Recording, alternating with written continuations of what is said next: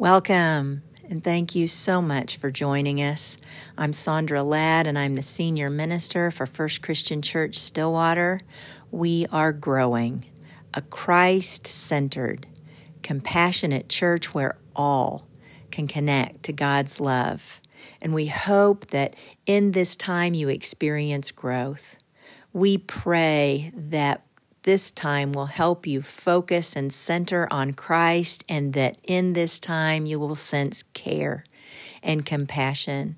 We pray that this time provide you with a deeper connection to the love of God. Grace and peace be with you. And again, we thank you so much for gifting us with your time. This is the final week of our sermon series, Room at the Table, highlighting scripture from the book of First Timothy. So, we are currently using the Revised Common Lectionary to select scripture passages. The RCL has an Old Testament passage, a Psalm, a New Testament passage, and a Gospel passage. So, the Old Testament passage this week is from Amos chapter 6, 1a, 4 through 7 reminding those who live in abundance that worldly riches can disappear quickly, and offering encouragement to use your resources for good while you have them. Psalm 146 reminded me a lot of the new multi generational Sunday school class that we have. They're doing a study called What If Jesus Was Serious? I think I said that right. It's based on the Beatitudes, and it's actually a very similar message. Happy are, dot, dot, dot, or blessed are, dot, dot, dot. So, contrary to, belief, to the belief of many that blessed are the rich, blessed are the successful, the worldly, the powerful, the popular, Scripture actually teaches that blessed are the poor in spirit. Blessed are those who mourn. Blessed are the meek and those who hunger and thirst for righteousness. Blessed are the merciful. Blessed are the pure in heart. Blessed are the peacemakers, and blessed are those who are persecuted for doing good. It's kind of an upside down of what our minds typically uh, think. In our political age, we often are just reading and hearing the news, often genuinely is a stressful activity. Um, and that leads us sometimes to place our hope in these charismatic leaders who promise to save us or that their plan is going to save us even when we know better. Psalm 146 offers this grounding advice not to trust in the plans of politicians or world leaders, but to instead live your life in joyful accordance with the work that God is doing here and now. Always keep your eyes open to where God's at work because He always is at work. The gospel this week is from Luke chapter 16, verses 19 through 31. It's the story of rich, the rich man and Lazarus, and it helps us focus on what we do with what we have, the opportunities that we have to serve our neighbors. It teaches that virtues are not determined by wealth or type of employment or gender or immigration status or body type. Virtue is lived out in our actions. Our responsibilities uh, in this life are real, our responsibilities to one another. And while fear may not be a really good motivator, compassion, vocation, stewardship, and gratitude can be, which is what brings us to the scripture that we're going to focus on today, the final chapter of 1 Timothy, chapter 6, verses 6 through 19. If you would, let's pause for a word of prayer. God, we do thank you for the gift, the gift of the good news. And we thank you that the news is good. If we don't see it or hear it as good, then we need to reassess how we're evaluating. Forgive us for the times that we hear, but we just fail to heed. Guide us today into truth. Set us free from everything that hinders and holds back. Help us to know what truly brings life, life worth living and give us strength and courage to choose those things that bring true benefit. In your name we pray. Amen. I'm going to invite Russ uh, up to the lectern. He's going to help me today as we read this passage together in unison. So we do need your help. It's a little longer than our previous passages, so we're going to divide and conquer. I will lead this side of the congregation and Russ is going to lead that side of the congregation. We are going to read the even number, or we're going to read the odd numbers, okay? And they are going to read the even numbers. So if you're watching online, I want to encourage you to jump in and join in with either group. Please turn to page 198 in your Pew Bibles. You can follow along there or up on the screen, it will be there too. Please stand if you are able or sit and read out loud if you prefer. Um, we're going to read this along together. Six is an even number, so this side over here is going to start. Okay, and then we're going to pick up with verse 7, and we will alternate back and forth 1 Timothy 6, 6 through 19. Let's do this. All right? Hear the word of the Lord. Of course, there is great gain in godliness combined with contentment. For we brought nothing into the world, so that we can take nothing out of it. But if we have food and clothing, we will be content with these.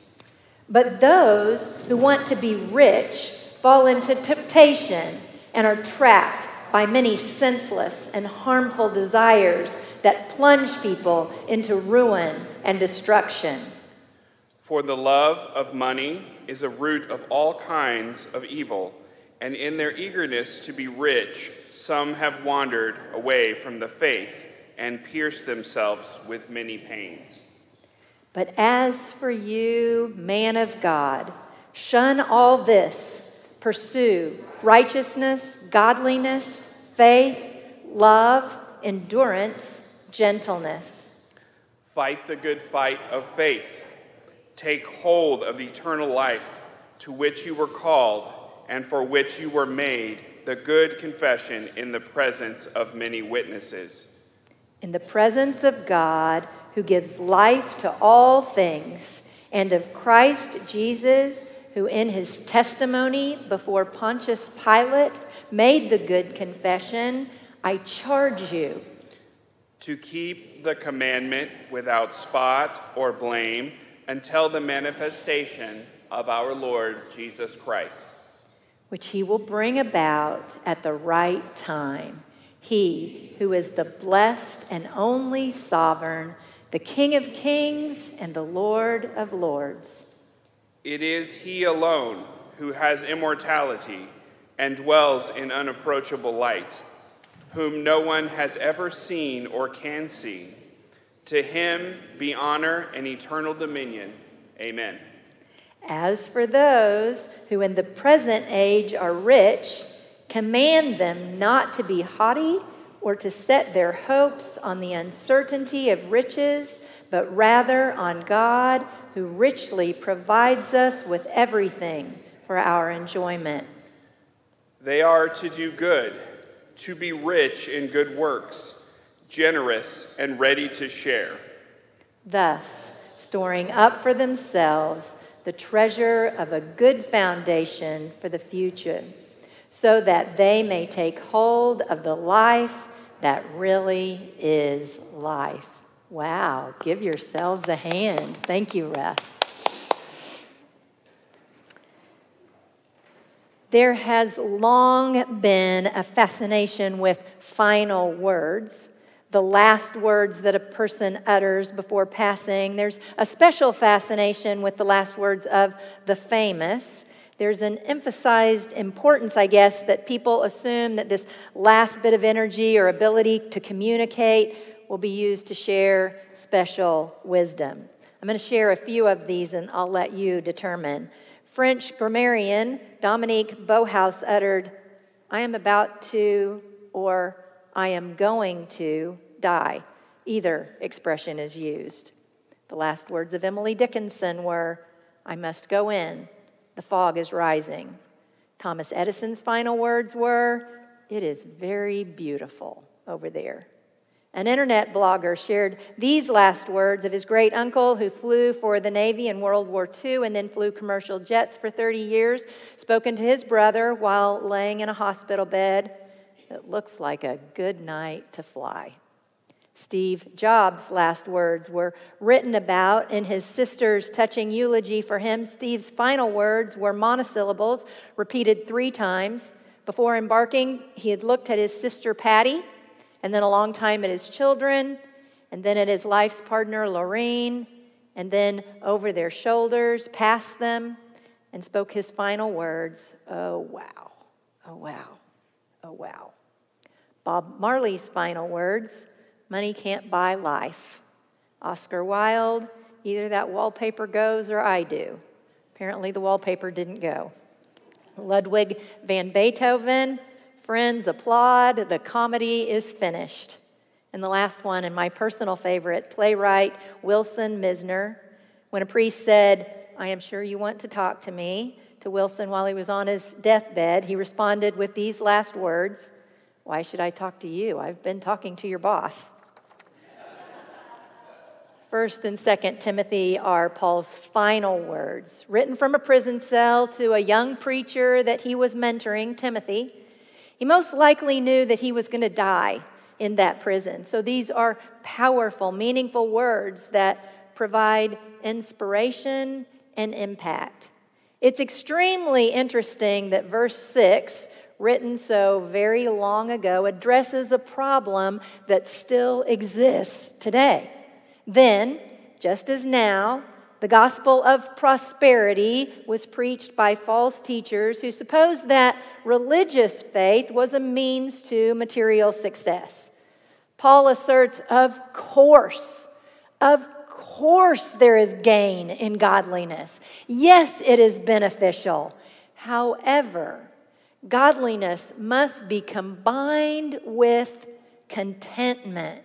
Because we brought nothing into this world, we are not going to take anything out of this world. Stuff, things, accumulation, it is not going to matter in the end. When I was in high school, there was a popular t shirt that said, He who dies with the most toys still dies. It's that kind of concept. We brought nothing into this world, we're not going to take anything out of this world. The word contentment actually means self sufficiency, not being, uh, not being dependent on external things for internal peace and happiness. It was a favorite virtue of the first century Stoics and other pagan philosophers. But here, it's understood in a Christian sense, meaning that we are not self centered. We are not dependent on our own ability to provide our own peace and happiness, but instead we are dependent on God for those things. Notice it is not the rich who fall into temptation, but those who desire to be rich. Greed, the desire for more accumulation, according to Scripture, is a trap. It's a trap that causes senseless and harmless, harmful desires that plunge. I love that word. It plunges people into ruin and destruction. If you don't believe that statement, then you're not watching Dateline because greed, the desire for lots of money, wanting to have more than what you need, causes people to concoct crazy, extreme schemes. And the outcome is rarely what they hope to achieve because you can't enjoy insurance money from prison. Scripture emphasizes it's not money that's the root of all kinds of evil. It is the love of money that causes some to wander from the faith and be pierced by many pains. How many friendships have dissolved over disputes about money? How many families have split over financial matters? How many relationships are broken because people value money more than they value relationships? And the effect is pain that God never intended us to experience. Paul offers this advice to Timothy shun all of this. Instead, pursue. These are strong words shun, push it away, turn away from it, and pursue or run after righteousness, godliness, faith, love, endurance, and gentleness. I have to ask you does the church, which is not this building, but its members, heed the advice of Paul? Do we shun material gain and instead run after, pursue, desire, want more than anything else righteousness, godliness, faith, love, endurance, and gentleness. Do we consider achievement the acquisition of those things over building really large reserves? Is our focus on accumulation of things or money or stuff or the accumulation of things that really matter? Scripture says, fight the good fight. So, if this were easy, if it were natural, those words probably would not be included. This is an attitude, this is a mindset that we have to fight for every single day. I want to point out it says, take hold of eternal life. So it's not just like reaching out, it is taking hold and let and hanging on to for dear life. That's such an important phrase. Last week we talked about the work of Christ being accomplished. It's already done. And I believe that's true. But what does it mean to take hold of that and hang on for eternal life? To me, it's that a gift can be given, but it doesn't necessarily mean you've received it. Because you can't take hold of it even though it's yours, or you haven't taken hold of it even though it's yours. It's the same uh, concept with true freedom. Your ransom can be bought and paid for, but you have to step into that freedom. The reality is, if you've been held captive for a really long time, if you've been a prisoner and you have been held back from the fullness of life, stepping into that freedom is a process. You can want it wholeheartedly, but it's usually not instantaneous. It takes time for your mind to absorb, for your whole to, for your soul to absorb, for your spirit to receive. Take hold of eternal life to which you were called and for which you made the good confession in the presence of many witnesses. So, this is Paul, and he's speaking to Timothy, who had accepted Christ, been baptized into the faith, and called into ministry. And that's a standard pattern. We see that presented in Scripture often. It was followed even by Jesus himself. We step into our faith, evidenced by our baptism, followed by being called into ministry. Remember, the main emphasis of Paul to Timothy is that God desires to save all. That's God's desire is that all come to the knowledge of the truth of his great love for all humanity. Baptism, confession, we said this last week, I'll say it over and over again, they do not save you. God does that. But they are holy and sacred tools that help us to receive the salvation that God has provided and equip us to step fully into our life calling, whatever that is. Baptism, it's a holy moment.